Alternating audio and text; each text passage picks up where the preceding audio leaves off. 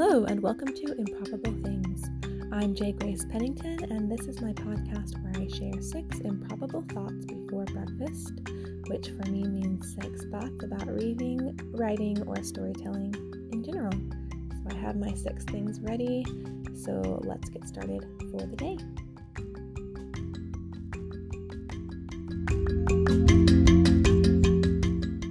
Number one, I just wanted to continue to update y'all on the release of my book, Firmament Humanoid, currently still being released on Kindle Vella. And I think I'm a little more than halfway through getting it on there. Um, I may have already explained some of this, but the way that I'm doing it is doing very short episodes and putting them out every single weekday. So, getting out five episodes a week. And if you haven't used Vella, you pay tokens for each episode. And what I've just found is that as a when I read Vella's, I am very hesitant to buy an episode if it's costs more than 10 tokens. So I'm trying to take that experience and use it. and uh, so I'm that's why I'm breaking. That's why I'm doing so many episodes um, rather than doing like a whole chapter for each episode, I'm breaking them up into two, three, sometimes even four pieces to try to keep them, you know, cheaper for people to buy. Um, so we'll, I'm very curious to see how that works, but um, so far, still getting it out. The editing is finished as of yesterday, so all I have to do is keep putting it out there, and once it's out there, I'll be able to work on the paperback and ebook, which I am also super excited about. Number two, I sat down yesterday, and I think I may have mentioned I got a really cool planner for Christmas. Um, and it's just, it's very simple, but it has, you know, monthly, weekly, daily sections, and you can fill in whatever dates you want on any of those so you're not locked in. And that turned out turned out to be very good because January just really fell apart. We were sick so much. Um, I was out of town. We had all this stuff going on it just was kind of a mess. And so I did not, um, like, I was super sick at the very beginning of the month, at the beginning of the year.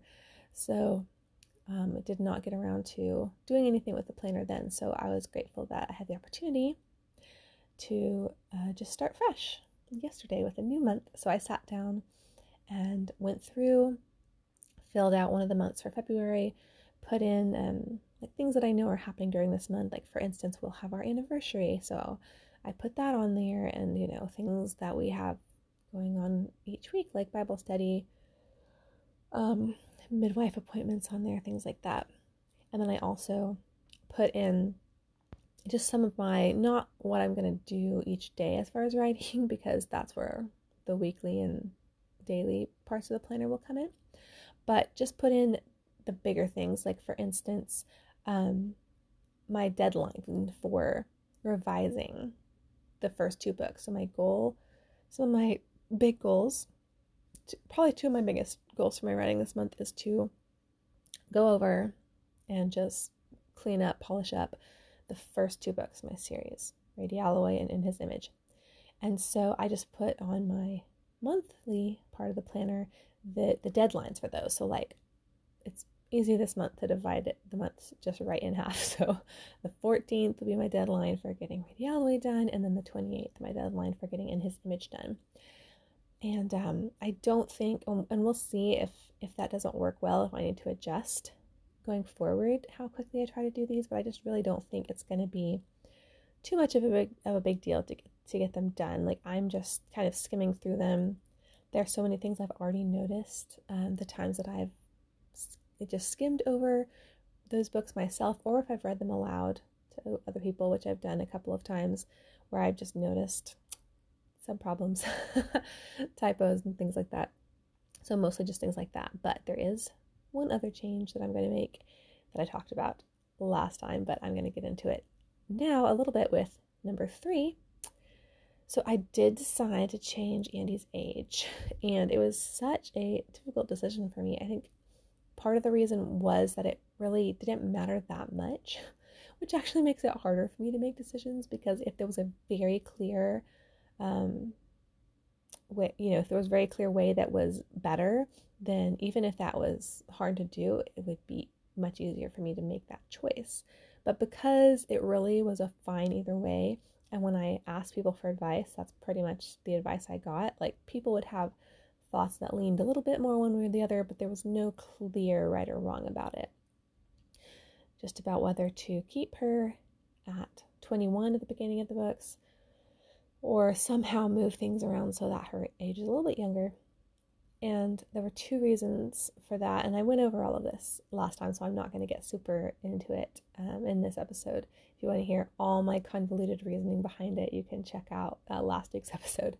But I, um, one of the reasons is that all of my readers, or at least a great many of them seem to either think she should be younger, like that she acts younger, or they just, for some reason, um, don't even see the fact that she's older and they think she already is like in her teens.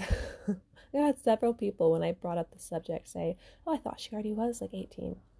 So that was part of it. But another part was just the fact of genre conventions because I do have the series labeled as young adult and while Google assures me that you can have young adult um, novels where the protagonist is in their early 20s, it's certainly much less common and it's much less to be expected when someone's picking up a young adult novel. So, just for that reason. And that was actually what ended up carrying the most weight with me because ultimately I had a really good chat with a friend and fellow indie author about it. And she confirmed my feeling that it really didn't matter that much. It's not going to make or break the series one way or the other. But I did end up feeling that for the genre convention part of it, that it was best to change it. So what I ended up doing is just taking my timeline for the whole series because I have every event in the past, present, and future of the series all written out in a document. And I just made a copy, I still had the old one, and moved some things around. And I ended up deciding only to move the ages of Andy, August, and Elazone. Everyone else I just left exactly where they were. So I just moved all three of their births up by two or three years. And then of course I had to go through and change, you know, a few other a few other a few other little tweaks to make sure that everything still fit. But I went over it a few times and I really think it all makes sense now.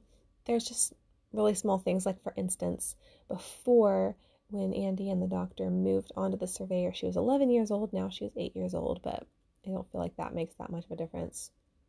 Also, it makes August um, have graduated much younger, but you know, he's super smart. I'm okay with that.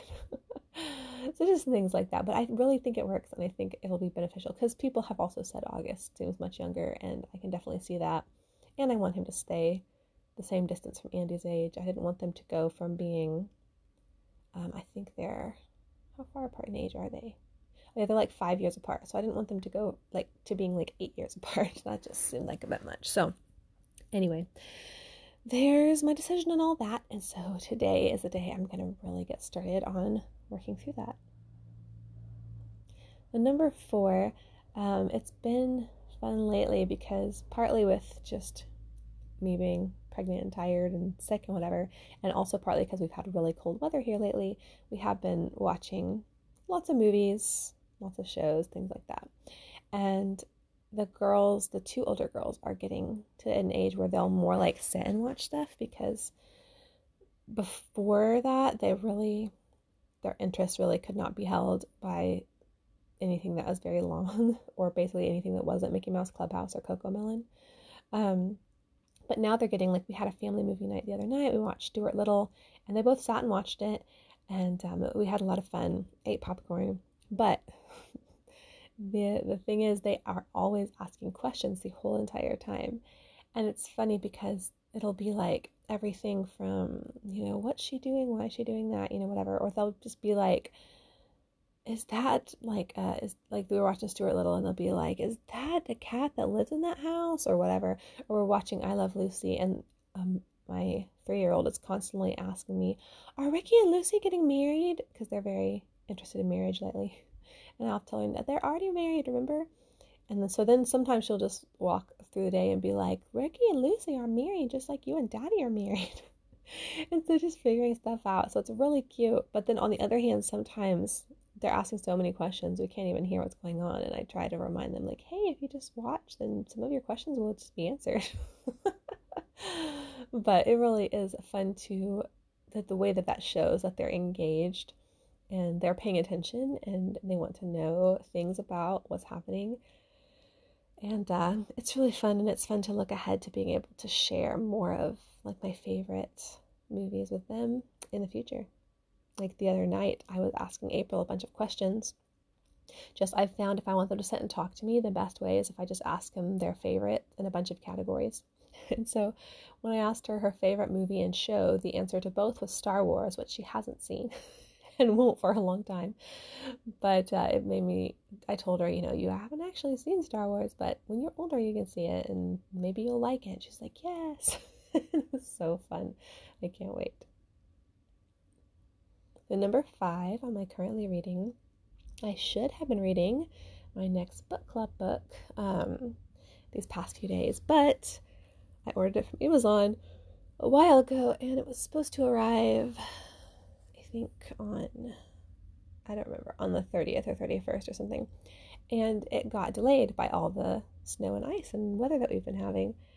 So hopefully it said the latest it was going to come was today. And a lot of businesses around us are reopening and stuff today after the weather. So hopefully that's true because I need to get it read before book club. But um, in any event, I ended up having nothing planned to read over the past few days. So I just, I still had um, Northanger Abbey by Jane Austen out from the library. So I decided just to see if I can get that one read before my book club book comes because it's pretty short, seems much shorter than her other works. So I've been reading that and I've I've really been enjoying it. It definitely has a different flavor than some of her other work, less serious. Um, but what I'm enjoying most is just how relatable I find the main character, Catherine. Like so many things that are said just remind me of myself at that age, in that sort of late teens, early 20s, and just your feeling towards friends and boys and romance and life and the way you think about yourself and just all those kinds of things. And it's just funny because they're written so long ago, and yet there are still so many things that ring true just in general to the experience of young women across the centuries. and that's just been it's in a and that was not always a very happy time in my life so it's a little bittersweet to be flashing back to it but just just the fact that it's so very relatable is sort of entertaining in and of itself, and the book is well written and I'm interested in it. So I'm already like halfway through, so hopefully I can finish it. Maybe I can finish it in the next day or so, and then by then I'll have my new book. Number six, I thought I'd talk a little bit about my experience lately with marketing and trying to advertise my books um, because it was, it was the end of the month I am trying to do better this month because I also last month um, had to go through and try to figure out my business expenses for last year for tax purposes. and it's just because I don't keep track of it. And I, every year I say I'm going to, and then I just haven't. And so I had to go back through all these bank statements, all this stuff for the past year, and look through and figure out what my business expenses were. And so I decided this is the year I'm actually going to do it. so I just opened up a document and put in my January expenses for advertising, promotion, um, book covers, editing, whatever. And I had sort of kept track of that stuff in my head, but just seeing it written down for sure. And then, you know, for fun, I also kept track, I say for fun, but obviously this is also important, kept track of my income as it came in this month. And I did have more income than expense, so that is good. but um, it was a lot of expense. It wasn't that much more income. And it's just interesting. And this is one of the reasons that I have put off for so long and for so many years, um, put off working on, more on advertising and things like that because it all costs money. And I tried for a long time when I was younger to do it in ways that didn't cost money, and just you just cannot get the same amount of traction. And so one thing I did also do as I was looking back through expenses and everything for the past year is I looked up all of my um, royalty reports um, for the past year. And so this is not for anything on Vella, this is just for paperbacks and ebooks. And it was encouraging, even though I was not making that much, like it was still so much more than before. Like, I think I, I may have mentioned this before, but in the early months of the year before I started really working on this kind of as a business, I had some months it was a few dollars, most months it was a few cents or nothing for the month. And then once I started really working on this, it, jumped up to consistently like 30 to 50 dollars a month, which is not that much and most of most of the months that is not nearly what I was um uh, I was spending more than that. But it does show me I, I chose to see it you know, there's things I need to work on and figure out, but it's a sign that it is working. Like what I'm doing is bringing in more money, even if it's not yet turning some major profit or anything like that. Like it is making me have more sales.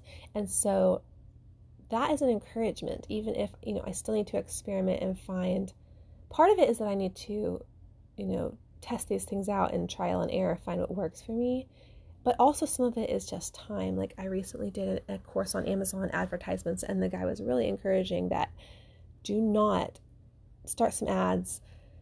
You don't see a lot of profit the first week or the first month, the first two months, and, and think, oh, it's not worth it to do ads because it does sort of take a while. And especially if you have something like a series, that will especially take a while because if you want to see read through on your series after someone's picked up the first one, obviously that takes time. And so you have to be patient and not necessarily consider it a failure if you're not making much or even losing money at first.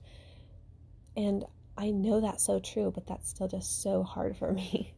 I really struggle with wanting to have security and money. And so feeling that what I'm doing is not profitable or worthwhile right this minute is very difficult to let go of that um, of that money.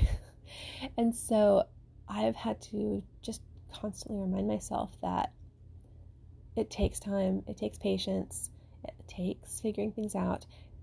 But it still was encouraging to look back over the year and see that what I'm doing is doing something. I needed to do more, but it's doing something, and I'm grateful for that and grateful that I'm able to see that. Um, and the nice thing is, I'm making a lot with Vella too, and that has kind of helped cushion, you know, if I'm not making as much profit or if I'm right now losing some money on the paperback and ebook side of things, I am still making a profit through Vella. So I'm really also grateful that I have that and that I was encouraged to pursue that because it's been a really helpful outlet for me. So, still a lot of things to figure out. Um, I'm going to try today also to set up some more Amazon ads and just continue to try different things, figure out what works best. I'm going to keep trying with my TikTok, see if that helps, all these things, and just keep figuring it out because it really does mean a lot to me to be able to see this more seriously and to be able, like, I have been able to bring in, even if just a little bit, some extra money for for us and for, for our family and that is really the dream.